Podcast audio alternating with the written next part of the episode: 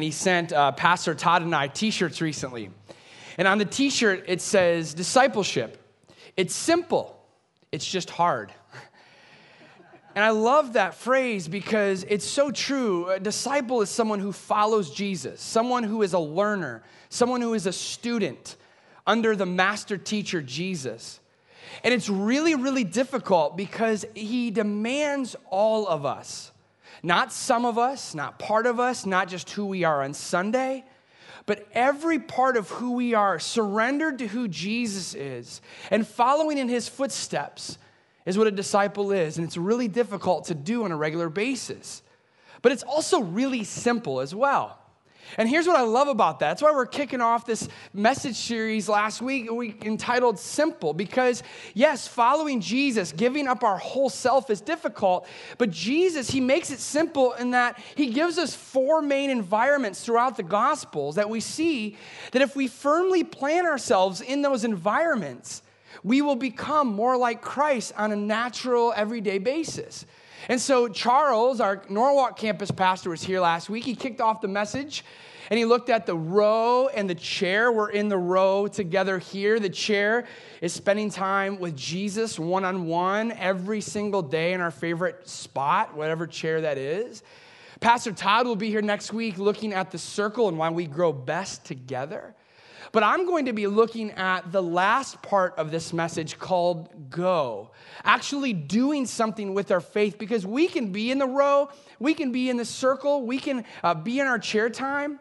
But if we don't do something with our faith, we're missing out on God's call to go and to do something and allow people to be changed by our involvement in their lives.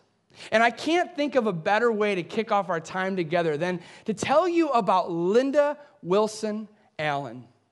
Linda Wilson Allen is a bus driver in San Francisco. Now, being a bus driver, I imagine that must be filled with a lot of inconveniences. You are picking up passengers every single day who probably could care less about you. They're probably a little bit irritable, maybe angry or frustrated or in a rush to try to get to work or try to go to school or try to go to the grocery store. And so she's incurring these irritable passengers on a daily basis. She has to deal with the maintenance that comes from if a bus breaks down in the middle of traffic, what is she going to do? Speaking of traffic jams, I cannot imagine how frustrating it must be to look uh, out and you're about to drive and just see wall to wall or car to car traffic. We get frustrated on a Sunday when people are leaving uh, our area here, how, how frustrating that is with traffic. But can you imagine riding a bus in San Francisco? All these different inconveniences that Linda could have in her life and, life, and yet when she looks at her job, she doesn't see it as an inconvenience. She doesn't look at it as a job. She looks at it as a calling. You see, Linda knows the names of her everyday passengers. She has gotten to know the people that come on her bus on a daily basis. Can you imagine having a really bad day and you're going on the bus and the bus driver greets you by name? That this bus driver has become like a friend, a familiar face that you can count on to care about you, your bus driver. How amazing that is. A story that sticks out to me about Linda's life, that is the epitome of who she is, happened when she was picking up a passenger by the name of Ivy. Ivy was an 80 year old woman who just got done grocery shopping. And Ivy was about to be picked up by Linda, and she had all these heavy bags. And I, or Linda was in a rush to get to the next stop to make sure she was on time for the next passengers. But Linda, at that moment, seeing Ivy at the bottom of her bus, stopped the bus, put it in park, got out of her seat, walked down the bus, took Ivy's groceries from her, allowed Ivy to go have a seat, brought her those groceries to her, and allowed Ivy just to be a, a passenger who didn't have to worry about carrying these heavy groceries up the steps on this packed bus. After that happened, Ivy allows every bus to go past the bus stop until Linda pulls up, and she gets on Linda's bus now because she was an incredible lady to Ivy when she needed her. In fact, this is amazing. Now, once a month, after her uh, bus driver duty gets over, she ends up going out with Ivy once a month and takes her to a grocery store. Off the clock, just to love on her. Now they have a mother daughter relationship. Have you ever heard of that with a bus driver and a commuter? I, I, think of Tanya. Tanya was new to the area, and when, uh, uh, when Linda went to pick her up, she didn't know who Tanya was. She never met her in her life, and so struck up a conversation with Tanya, realized that Tanya was new to the area, didn't have family around, and so Linda took it upon herself to ask Tanya to come to her house for Thanksgiving because Tanya didn't have anywhere to go. And now, Linda, who and Tanya spent Thanksgiving with Linda's family, and now she's become family to Linda. She has a family member in her everyday bus driver. You see, here's the interesting part Linda, as she is picking up commuters, unbeknownst to her, has been picking up a commuter who wrote for the San Francisco Chronicle. And she watched how Linda changed people's lives and on the bus, he got the idea of writing an article about her. Now, if you were to open the paper and read about a bus driver, you might say, oh, it's not interesting. But what he wrote about how this bus driver was making an impact in people's lives was incredible. And in the midst of this article, this is what the author writes. Linda's mood is set at 2:30 a.m when she gets down on her knees to pray for 30 minutes, the Chronicle states. And she says, There's a lot to talk about with the Lord, says Wilson Allen, a member of Glad Tidings Church in Hayward. I don't know if the author of this article knew she was a Christ follower, but it doesn't matter.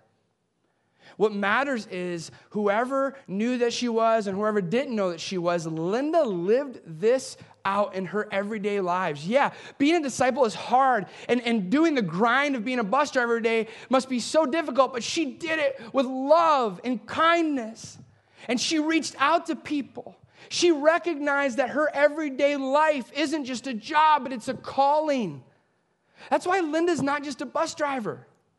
She's a Christ follower disguised as a bus driver. You see the difference? And when she goes out in her everyday life, she recognizes I am Jesus's first to do what I'm called to do, being a bus driver, to be his hands and feet to everyone who comes on my bus and goes off the bus. She's making an impact in everyday lives through her job as a bus driver. It reminds me a little bit of one of my favorite scenes in Scripture in Isaiah chapter 6. I love that we get to see a picture of the throne of God. You see, a lot of times we approach Jesus as our BFF, our buddy, our friend. And it's true that he is. But oftentimes we diminish Jesus. We diminish who God is. We forget that God is holy, that He sits on His throne, that everything in the world's been created by Him and sustained by Him. And He sits on this throne, and there are angels whose job is to go around the throne and continue to say, Holy, holy, holy, because they can't get enough of this holy, incredibly huge, and magnificent God. And we see this holy God interacting with his people. And it's interesting in Isaiah chapter 6, verse 8, he asks this question that we're going to put on the screen here.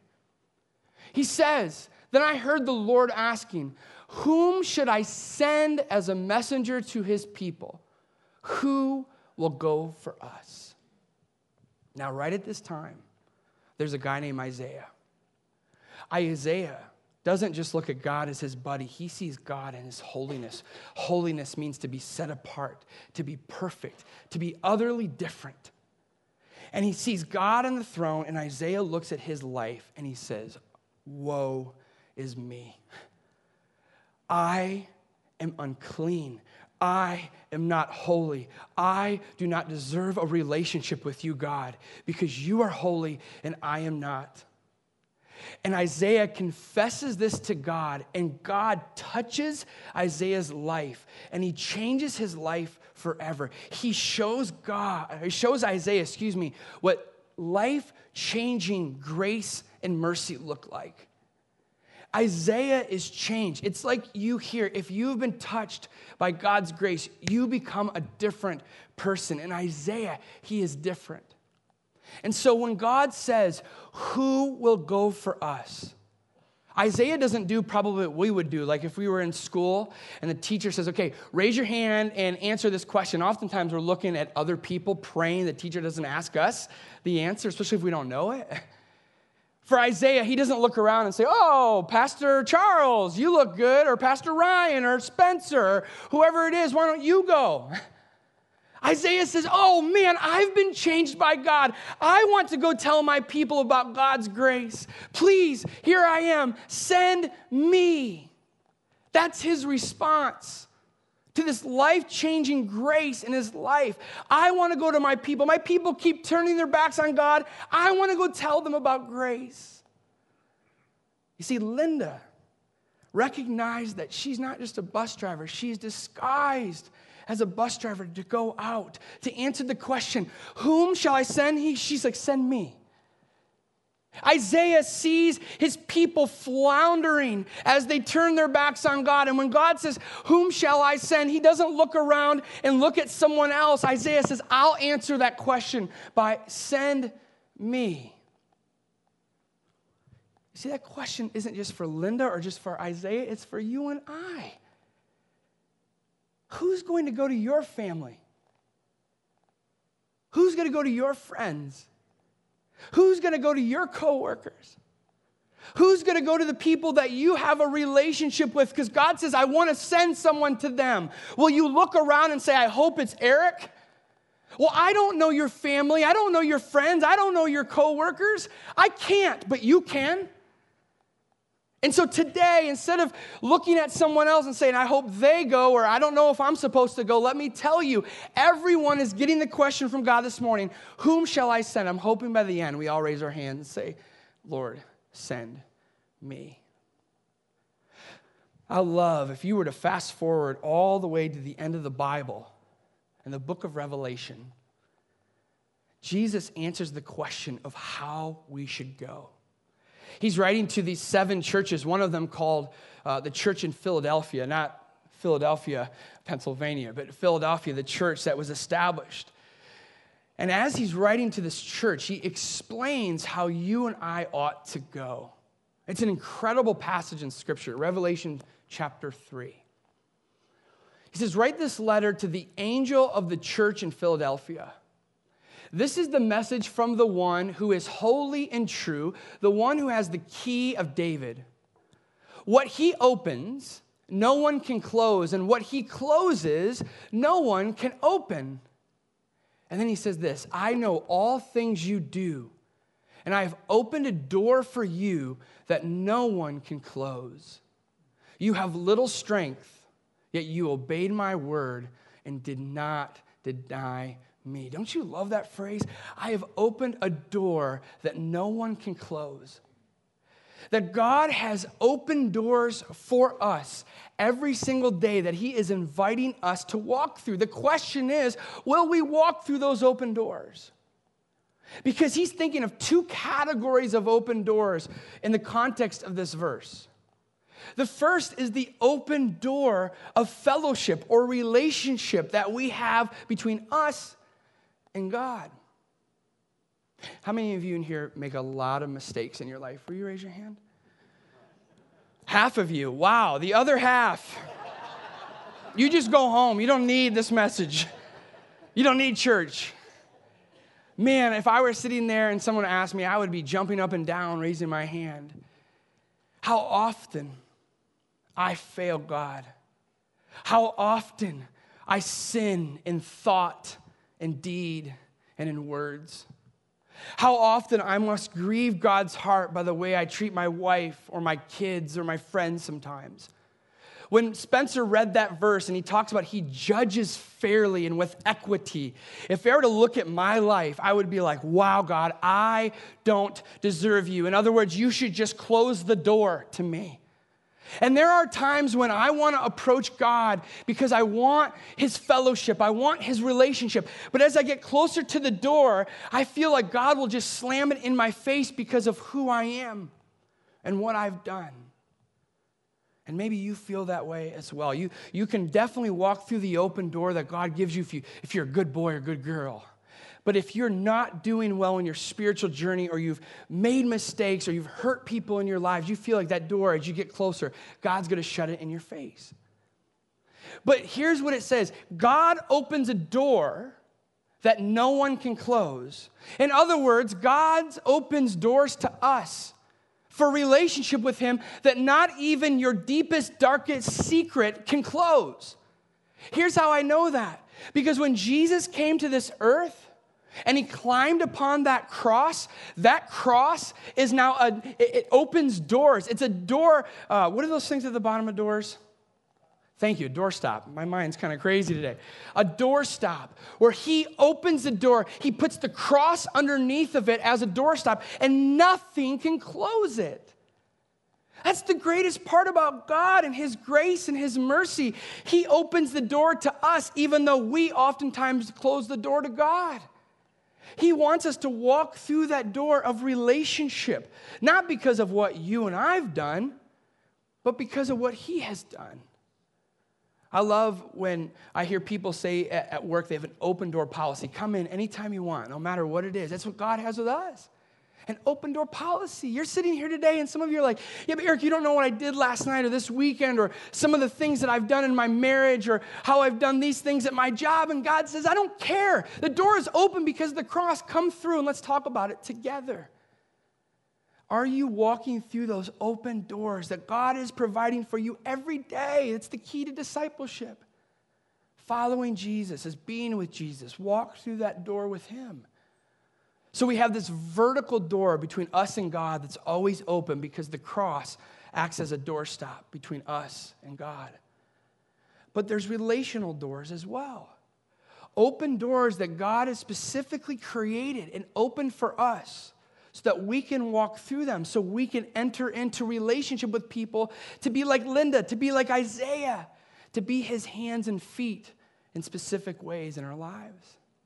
John Ortberg, he's a pastor out in California, and he wrote this book, and he calls it All the Places to Go, How Will You Know?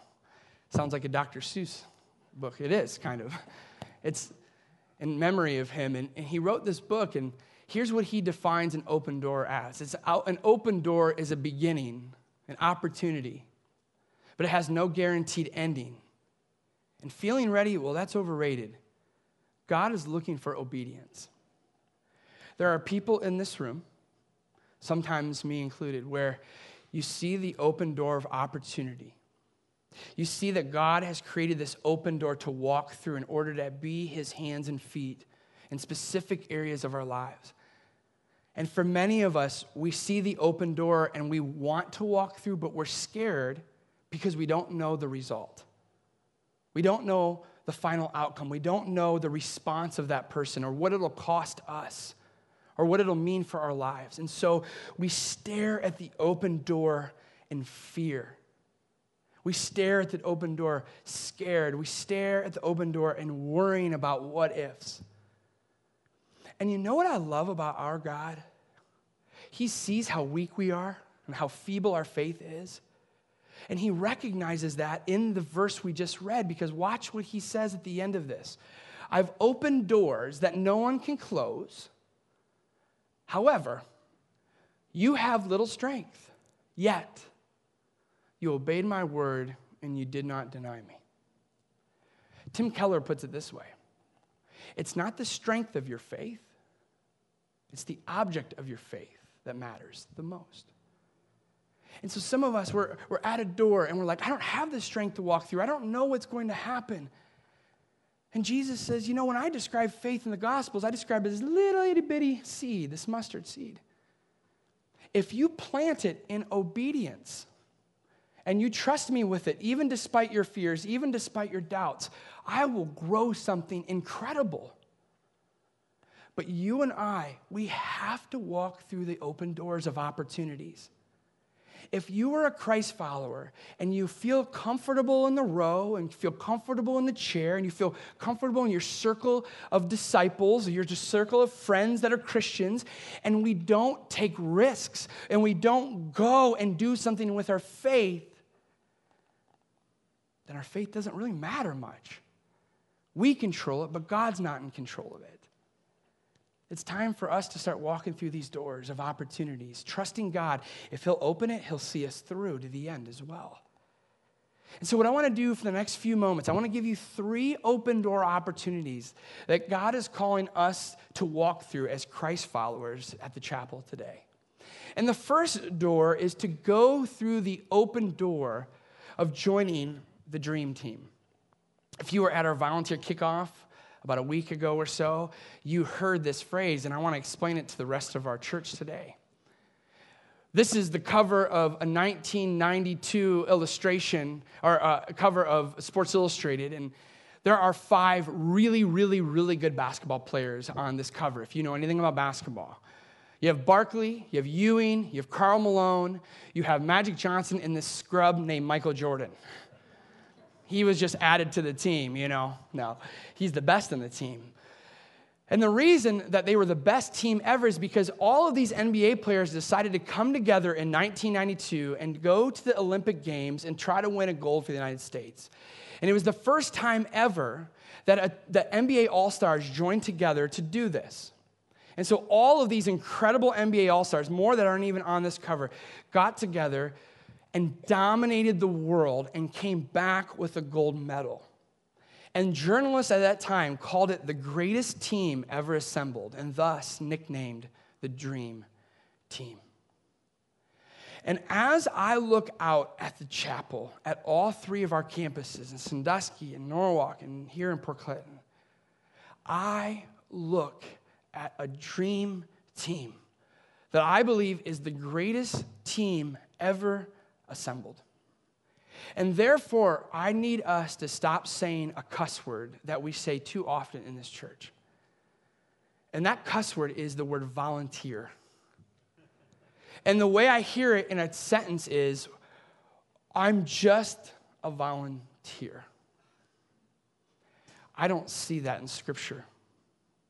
And that's not how we look at you from our pastoral team and our staff's perspective. You are the dream team. One of my greatest privileges of serving at the chapel is to go out into the community. And if I'm at the grocery store, if I'm at a kid's ball game, I just performed a wedding way far away last week. I had someone come up to me and recognize me from the chapel. They say to me, I love your church. I love the chapel. And when I interact, after I say, I love my church too, I don't think about the message that I taught that weekend. I don't think about the music, though I really, really love our music here.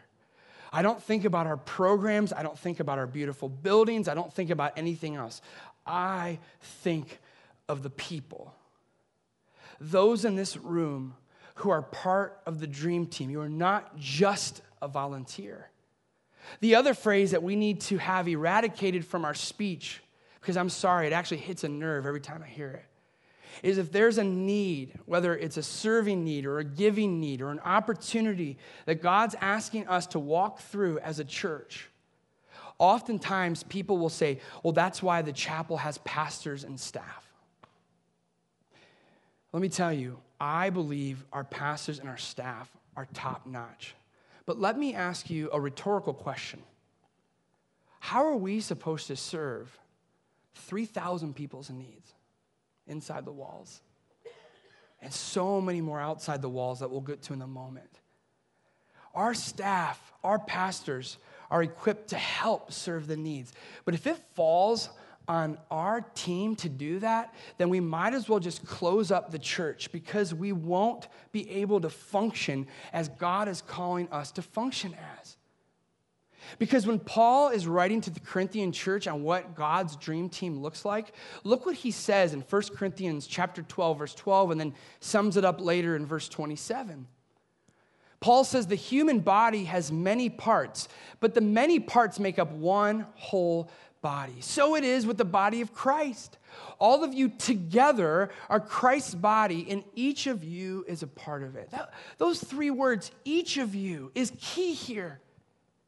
Because I think sometimes we look around and we see needs have been filled and everything's working well, and yet it doesn't matter if that were the case. It's not the case, by the way.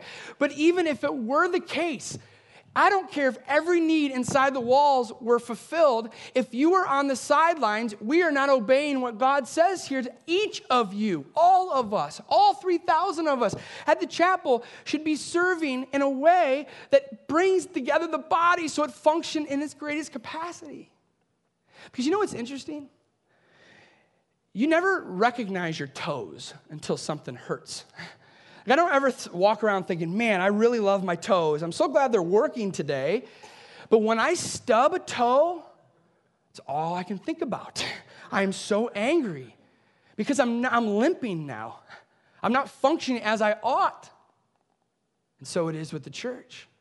When you do not serve in the area that God has created you to serve in with your gifting and your personality, and your calling on your life, we limp as a church. Everything else may be going great, but that one spot that you were created for, it's missing because you and I are called to go through those open doors, whether it's on a stage like this, but most of the time it's off the stage, behind the scenes, doing things to make sure we're functioning as we ought. That's why we're the dream team, and we need people to get off the sidelines and join the team. So if you have a welcome program, would you get that out for me? If you don't, I'm going to call you out in front of everybody. Okay, no, I won't do that. There are extra sheets available as you leave. There's a sheet inside. It's usually our, our, our teaching notes. If you follow along, you're like, what is this? Well, I tricked you this morning. I gave you a list on your teaching notes that looks similar to this that we'll put on the screen here. These are the needs of the church inside of our Port Clinton campus. And every one of those teams has a spot that has holes. And again, I'm not here to beg you to serve. I'm here to tell you when you don't walk through the open door that God has opened, not only do we miss out, guess what? You miss out. Because you know what's great about serving? Oftentimes, I think it's about the other person. When I walk away, I'm like, man, I feel guilty how good I feel right now. God does something when we play our part. And so, what I want you to do in, in that sheet is if you see a spot that you're not serving at the church and God is calling you to do that, will you take the next few moments, literally check it off, and put in our giving boxes on the way out, and someone will be in contact with you. If you are here and you're like, Eric, I'm already on the dream team, pray for someone that isn't so they see the value that you see. So, for the next few moments, let's, let's take time to do that together.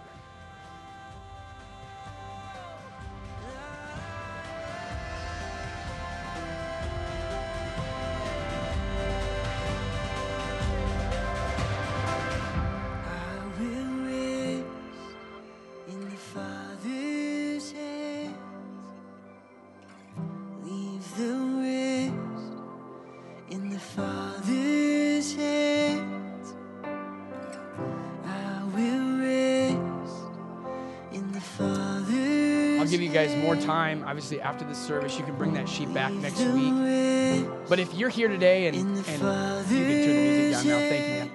Uh, if you're here today and there's certain things on there like you don't want to serve in kids ministry because you don't like kids, that's probably a good spot for you not to serve. And like for me, it's up there like construction helpers. If I were to join that team after a while, the construction helper lead would say, Eric, I think you're called to another team.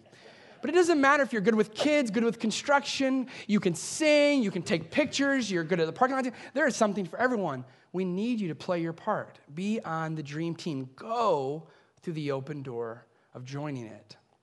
The second one that I want to look at this morning with you is to go through the open doors of your everyday life.